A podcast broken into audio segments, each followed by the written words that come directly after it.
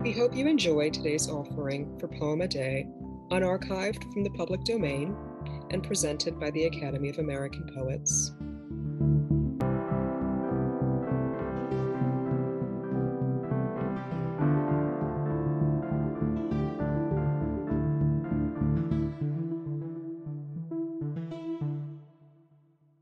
The Palace Burner by Sarah Morgan Bryan Piatt. Picture in a newspaper.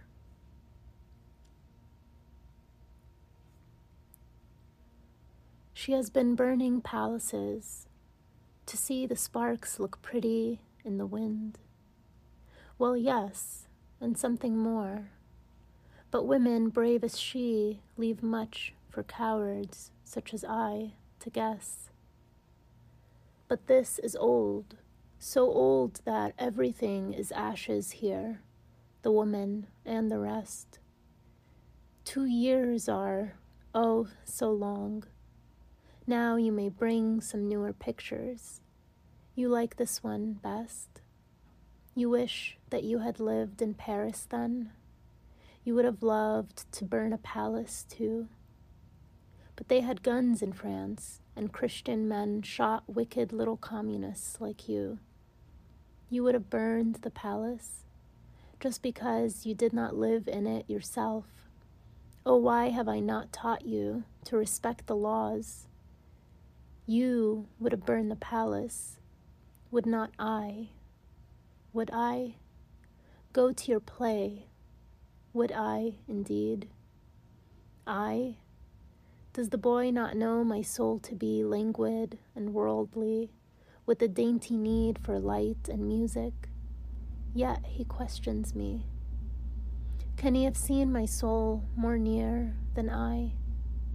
Ah, in the dusk and distance sweet she seems, with lips to kiss away a baby's cry, hands fit for flowers, and eyes for tears and dreams. Can he have seen my soul? And could she wear such utter life upon a dying face, such unappealing, beautiful despair, such garments soon to be a shroud with grace?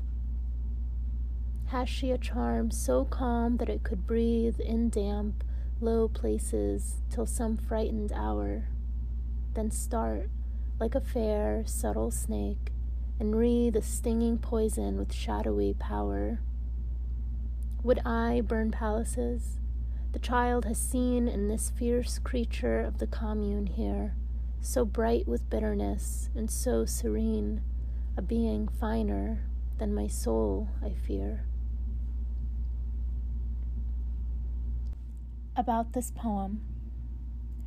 The Palace Burner appeared in The Independent, published in 1872, and later again in A Voyage to the Fortunate Isles and Other Poems, published in 1874.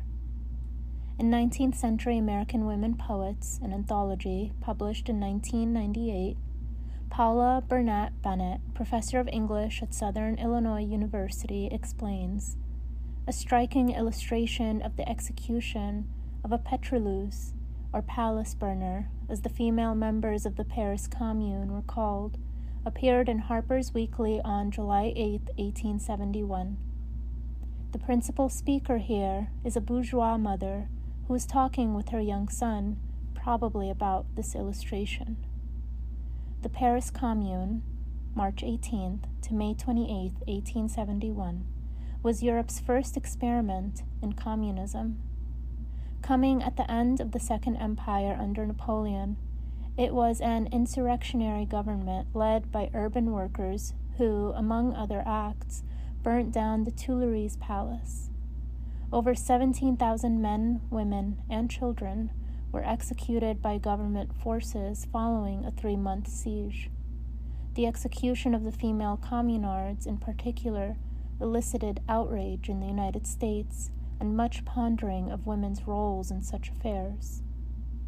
Elsewhere in the anthology, Bennett refers to this poem as Piatt's signature poem, claiming it to be born, as all of Piatt's greatest and most powerful poems were, from the realization that neither as Southern belle nor Northern bourgeois matron could she escape the consequences of her white skin and class privilege.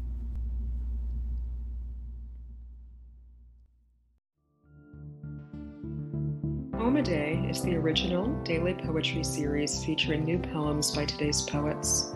Produced by the Academy of American Poets, this free digital series is made possible by you, our readers and listeners.